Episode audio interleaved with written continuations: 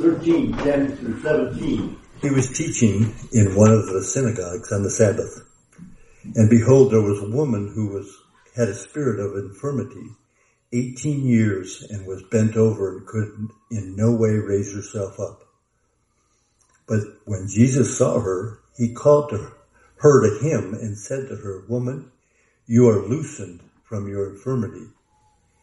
And he laid his hands on her, and immediately she was made straight and glorified God. But the ruler of the synagogue answered with indignation because Jesus had healed on the Sabbath. And he said to the crowd, there are six days in which men ought to work. Therefore come and be healed on one of them and not on the Sabbath day. The Lord then answered him and said, Hypocrite, does not each one of you on the Sabbath loose his ox or donkey from the stall and lead him away to water it?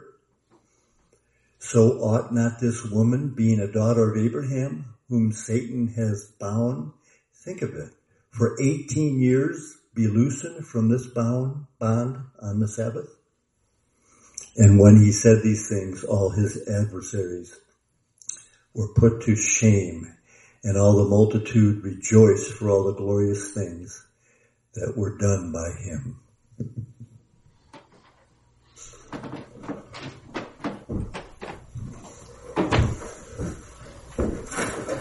Very good. Thanks, Don. So I've got this situation with my eyes seem to be watering a lot tonight, so hopefully I can follow along with what I have written down here. When Jesus saw, we've been talking about that for a while. We went through the Gospel of Mark and every place where that phrase showed up there, we kind of touched that. And now I've slid over to Luke because there's a couple of times when that, that phrase shows up there and I thought the subject material was way above my pay grade, but I'd try to talk about it anyway.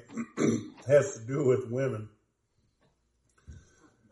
Jesus saw her, you know, so now I've got to say something like I actually know what I'm talking about when it comes to the kind of problems this dear sister had. So I'm going to give it my best and you ladies can straighten me out afterwards or torture me, whatever, if I, but I, I appreciate some feedback because I'm just a man at the end of the day.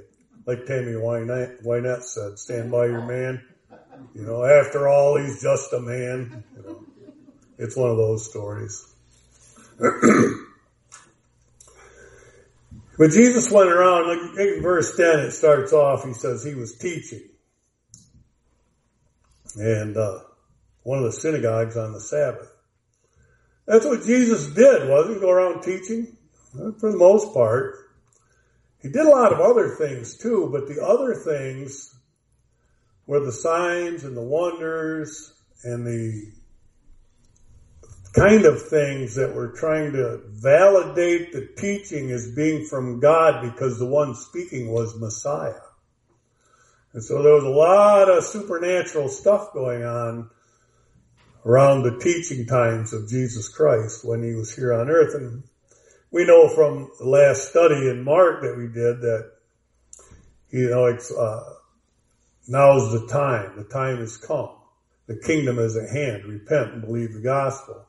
And he's teaching these things and expounding and expanding and delivering the ideas of it's time the king is in the room we need to rethink what we always thought was right and start re-examining and changing the direction and the flow of our thought, have it influence our lives in a way that it's almost making a complete turnaround and going in a different direction.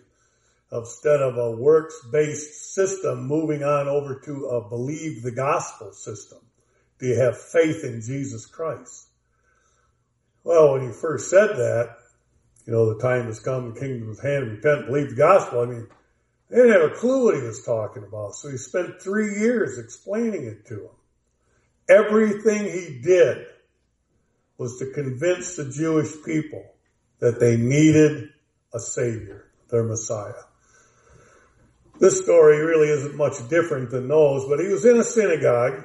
Now, there in his dictionary, he talks about synagogues. We should get this down because this is important synagogues were uh, an assembly place of the Jews, formerly gathered together, often to pray and to listen to the scripture reading, exposition of the scriptures. They got together every Sabbath day and feast day, and afterwards, that after those second and fifth days of the week, twice a week, Sabbath. I mean, they're going to synagogue all the time.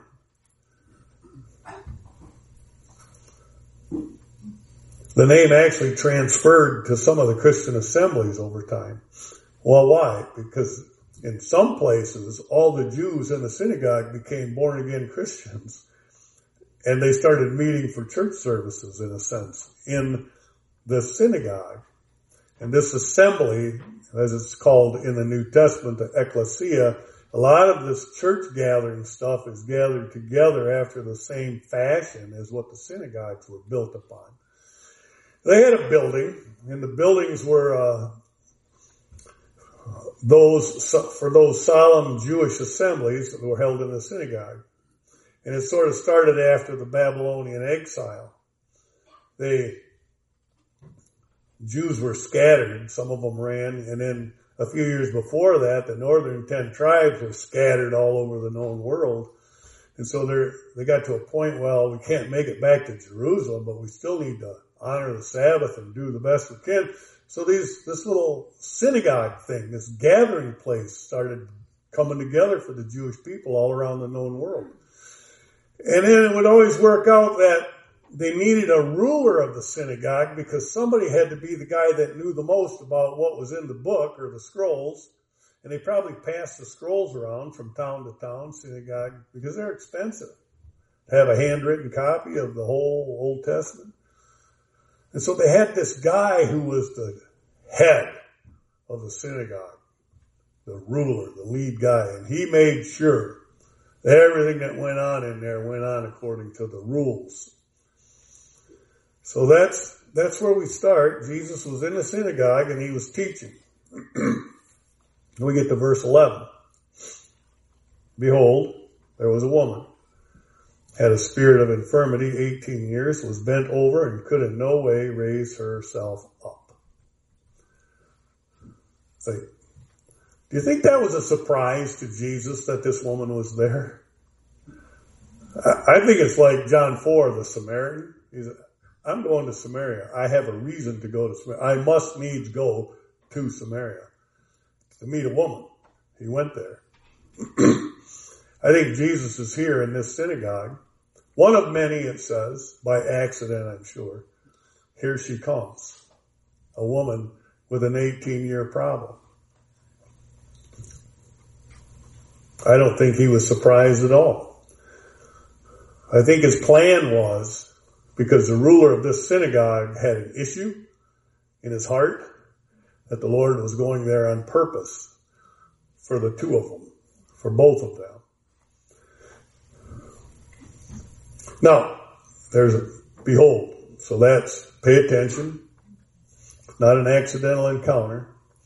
We have here a woman, a gune. Does that sound like a really nice word for a woman? a gune. A guni. no matter how you pronounce it, it don't, it just doesn't sound good, ladies. I'm sorry, I didn't write the Greek language. But it is where we get the word gynecologist. So if you have certain things that you were born with, let's say, and you fit the description of gune, you go to a guneologist for medical concerns. That's just how it works. I don't care what the other people say who have slipped off the farm, but this is what it is. And Thayer says it's a woman. No doubt about it. We're talking about a woman. This lady came into the synagogue and she had a problem. Here it says a spirit of infirmity. Now, here's a couple of really cool words. Spirit. Pneuma. Spirit. You know about that? It could be anything from a dog breathing to God himself, Holy Spirit. It is a really loosely defined word. Jesus talks about the wind in John 3. It, it could be the human spirit. It could be the essence of something. There's a whole list of things there. I, I narrowed it down so I could get it on the screen. If you ever look that word up in the Greek, it's, it's huge. But what seems to fit here is the power of feelings and thinking and decisions. Mean, like the simple essence of something, like the spirit of the law. Is that the Holy Spirit of the law or is it a demon of the law? Which is it? Or is it the law has its own essence? You see what I mean? So it's kind of hard. Every time you read the word spirit in the Bible, you think, are they talking demons or God? Maybe neither. Maybe they're just talking about a dog breathing. And so how do you get it into context? Well, you got to look at it and think about it work your way through it. So here we have the spirit of infirmity. Now, many commentators will say, obviously, it's an evil spirit. Well, it could be, because he later mentions Satan, doesn't he? So it could be, but it doesn't necessarily have to be. It could just be that the weight of the infirmity has its own effect on everything that she is. It's like the spirit of that thing, the essence of that weight that she's been carrying is really destroying her life. So, but it could be, there could be some demonic influence or involvement in all of that, but he calls her a daughter of Abraham, which is a woman of faith and you know, when he, when he heals her, he doesn't really say, oh, demons come out. He just heals her.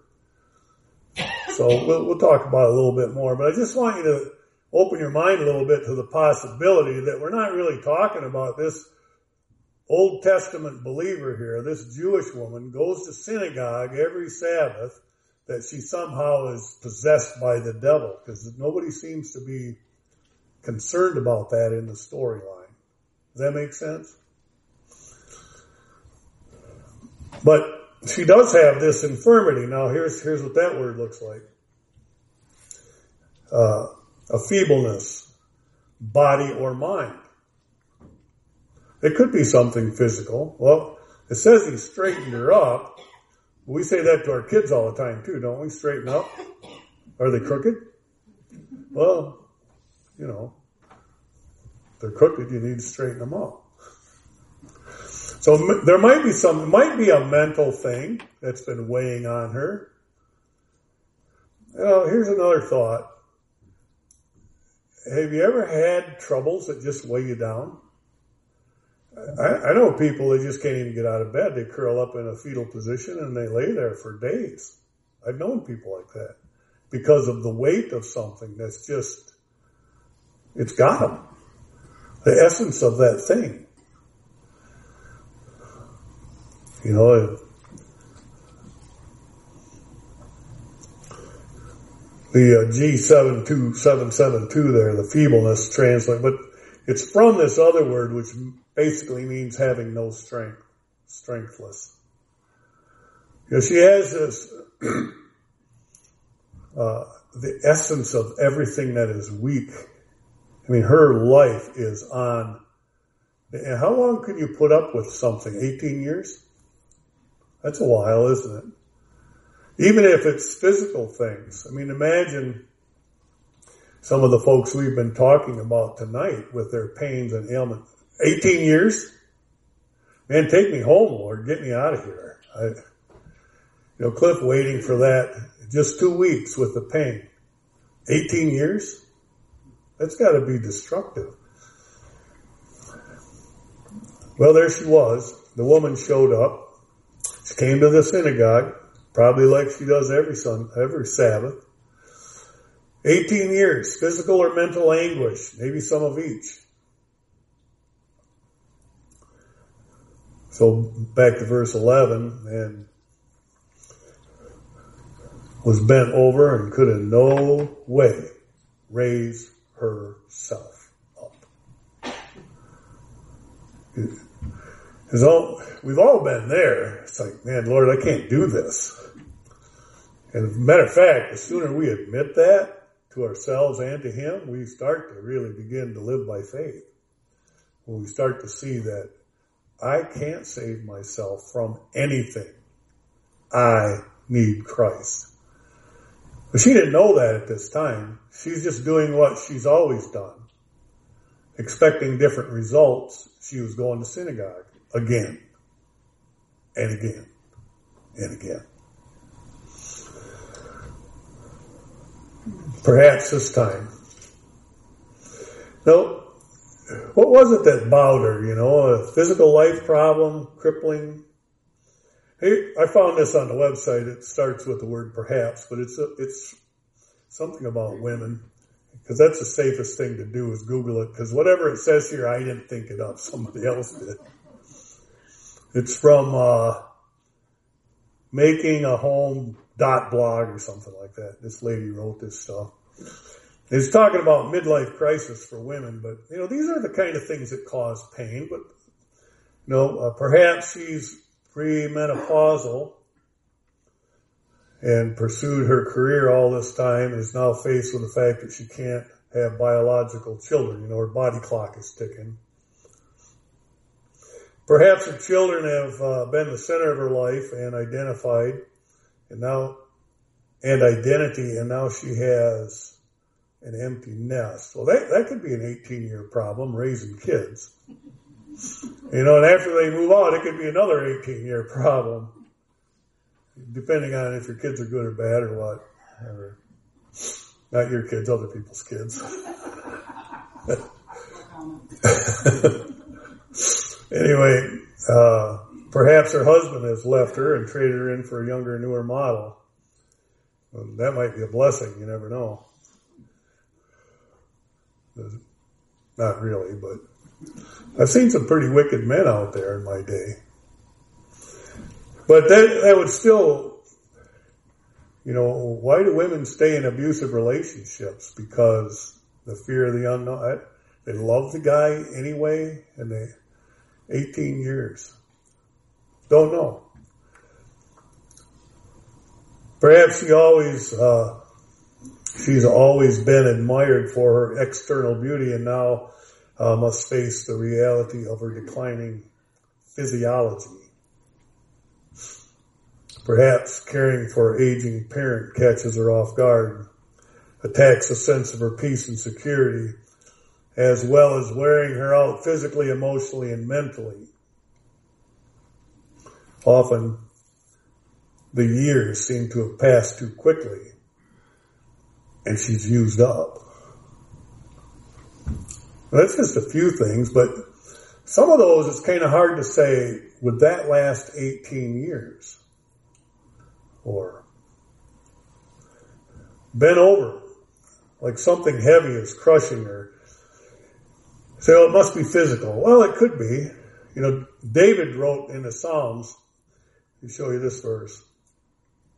Because of a sin that he was involved in, because of wrong things, and his inability to confess it and deal with it, he kind of nursed it along for a while. But then later he wrote this. He's when I kept silent, my bones grew old. Starting to cave in. Just hiding within himself. Day and night, your hand was upon me, Lord, but my vitality was turned into a drought. You're drying up everything that he was as a person, his vitality, his life, is just weighed heavy on him. It's taken him out. There's a certain amount of bad behavior that does that to us, mentally, physically.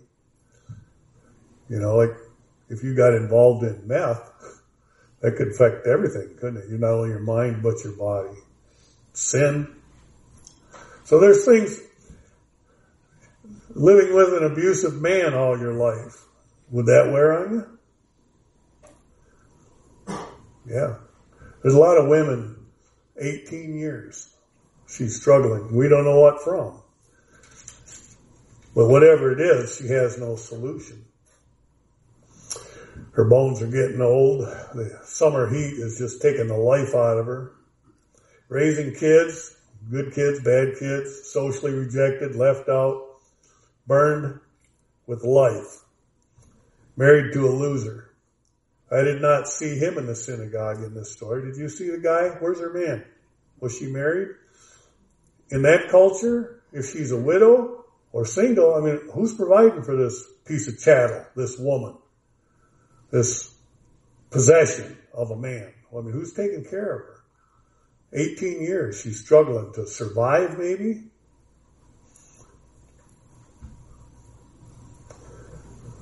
Widow with no income, domestic abuse, feeling of rejection, or maybe revenge is eating at her. She wants to get even with somebody for something.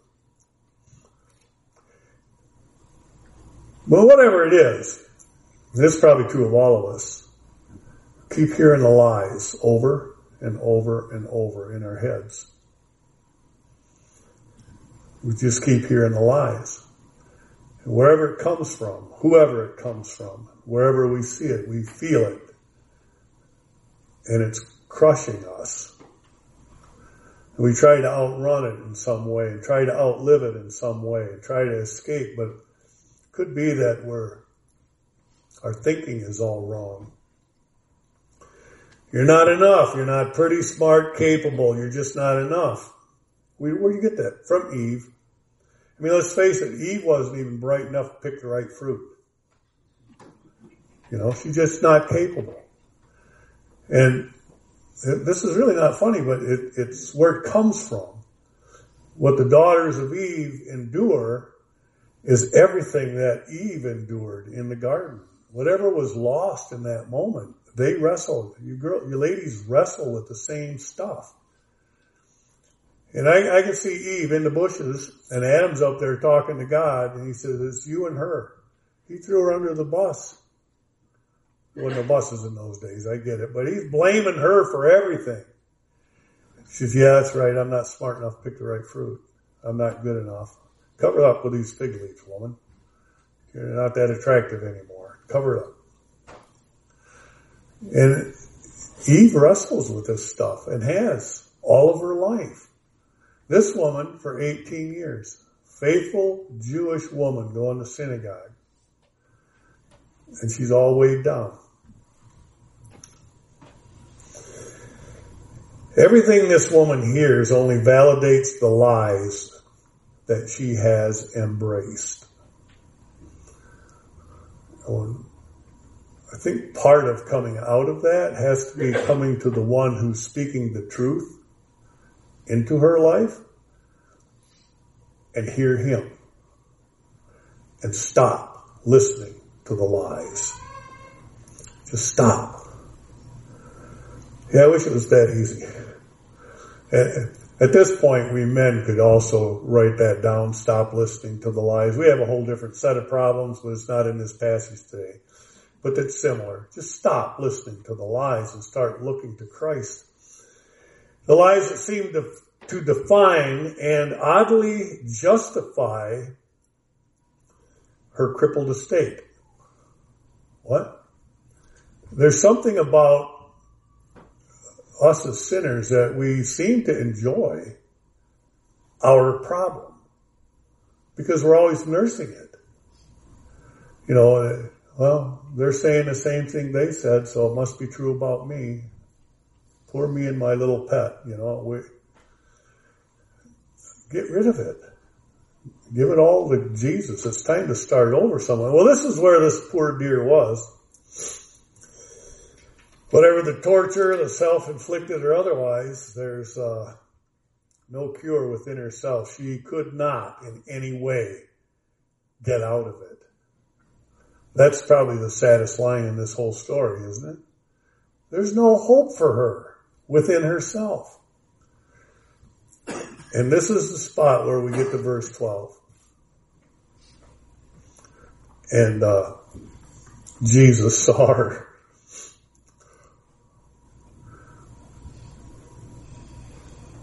Jesus saw her. Uh, how many people were in that synagogue? How many years? Did anybody else ever see her? Jesus saw her and he called her by name, I would imagine. And he spoke to her. Woman, be loosed. Be set free. Let it die. Give it up. Walk away from your infirmity. And You know, most of us aren't even smart enough to go to where Jesus is to receive that. And it doesn't really matter because God is everywhere all the time and He's constantly watching us and calling us and speaking to us. Why? Because He wants to take care of all of it, all the stuff. He just does. He saw her, he spoke to her, he touched her, he laid his hand on her head in verse 13, and then he straightened her. Immediately. It was gone. She realized she no longer had to wrestle with those things because Jesus paid it all. I mean, some of this isn't in the story, but isn't it true? Like, who else could help her overcome this? Well, he did.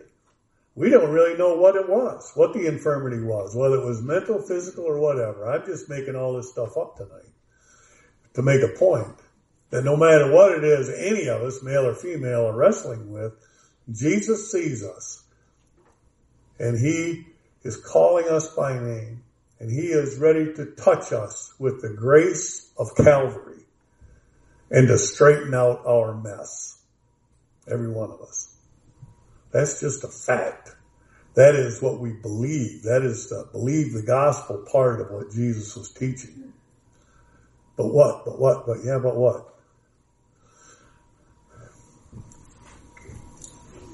David said this, Psalm 35, My soul shall be joyful in the Lord.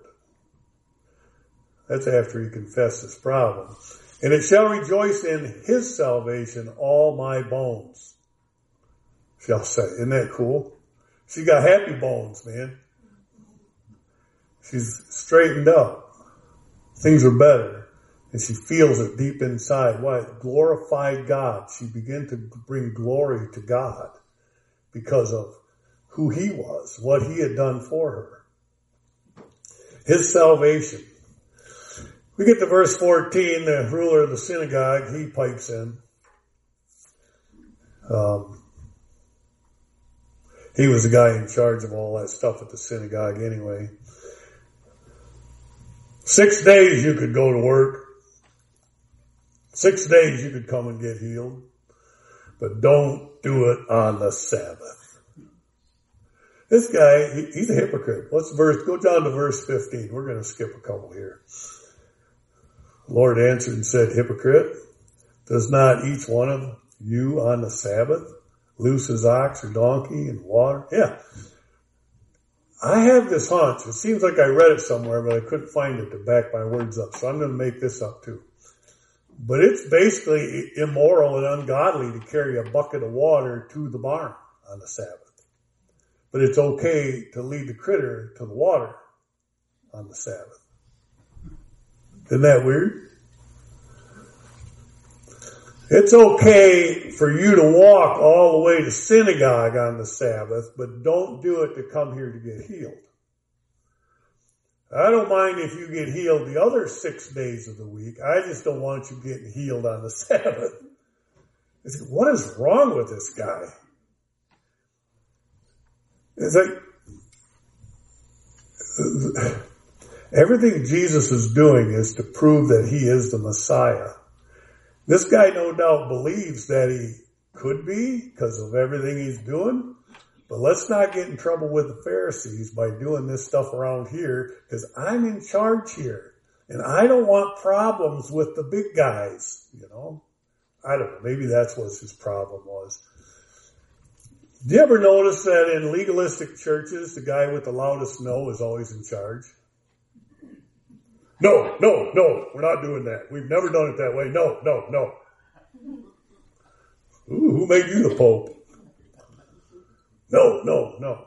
That always seems to be that way. And all it does is suck the life out of people. You know what Jesus went on to tell them? Listen what the next verse says. He says, uh, so ought not this woman, being a daughter of faith, a daughter of Abraham, whom the accuser, that's what that word means, Doesn't mean that she was necessarily possessed. He's talking to the synagogue guy now. So you're in favor of being an accuser? The guy isn't bright enough to realize, but Jesus just called him an accuser. That's what he did. Because you, with your rules and regulations about religion and rituals, have decided that we can't heal on the Sabbath. And if we do, what? Are you going to talk about us and accuse us of not being good Jewish people? So what's your rule? Wear this, do that, say this. What's your thing? And then you go around behind the back of the people who attended church because they didn't wear the right clothes and talk about them. Aren't we playing into the accuser's ministry? I think so. We become everything that Jesus is against by not showing the love and acceptance to the people that have been bent over for 18 years by the same rules and lies and regulations and they're coming again, hoping that the novelty of it will bring them up straight, and it never will. Nothing will ever work except get away from the legalism and the religion and come to Christ and Christ alone. That's the only thing that's going to fix it. And all the people in verse 17 were amazed. The big guy in the synagogue there looks like he was ashamed, so maybe there's some hope for him. But the people were quite happy. Jesus saw her. Last slide. Let me ask you these. Here's a couple of statements, I guess, for a closing thought. We know this lady was able to stand tall again, because it says so. We do not know if all her problems went away. Doesn't say that. We know that she was now glorifying God. We do not know if she did that perfectly every day for the rest of her life. We know that she had been touched by Jesus, who saw her and called her by name. We do not know how she met the new challenges the next week. So there's a lot there coming to Christ. He is still our only hope, no matter what happens tomorrow. He sees us. And when he calls us by name and he's speaking to us all the time, he wants us to just trust him. So if you don't quite do it right tomorrow, get up anyway, give thanks and keep moving. Just tell the Lord, walk with him. That's the whole thing. And that, I think, is where she was really blessed. 18 years of nothing. Dead religion. And she finally met the Savior. She was straightened and she glorified God. Praise Him forever. But I want uh, all you ladies to know the Lord sees you. He really does. So let's pray. Lord, we just ask that you'd help us all to understand how much you love us. And uh, we have nowhere else to go. We're so glad that you called our names, that you've touched us. May your grace and your mercy just fill our hearts this week as we move. And we just pray that you would encourage us, build us up in a way that we all stand straight. We can share the love of God with others. Lord, I ask that you would greatly bless the women in this church. In Jesus' name, amen.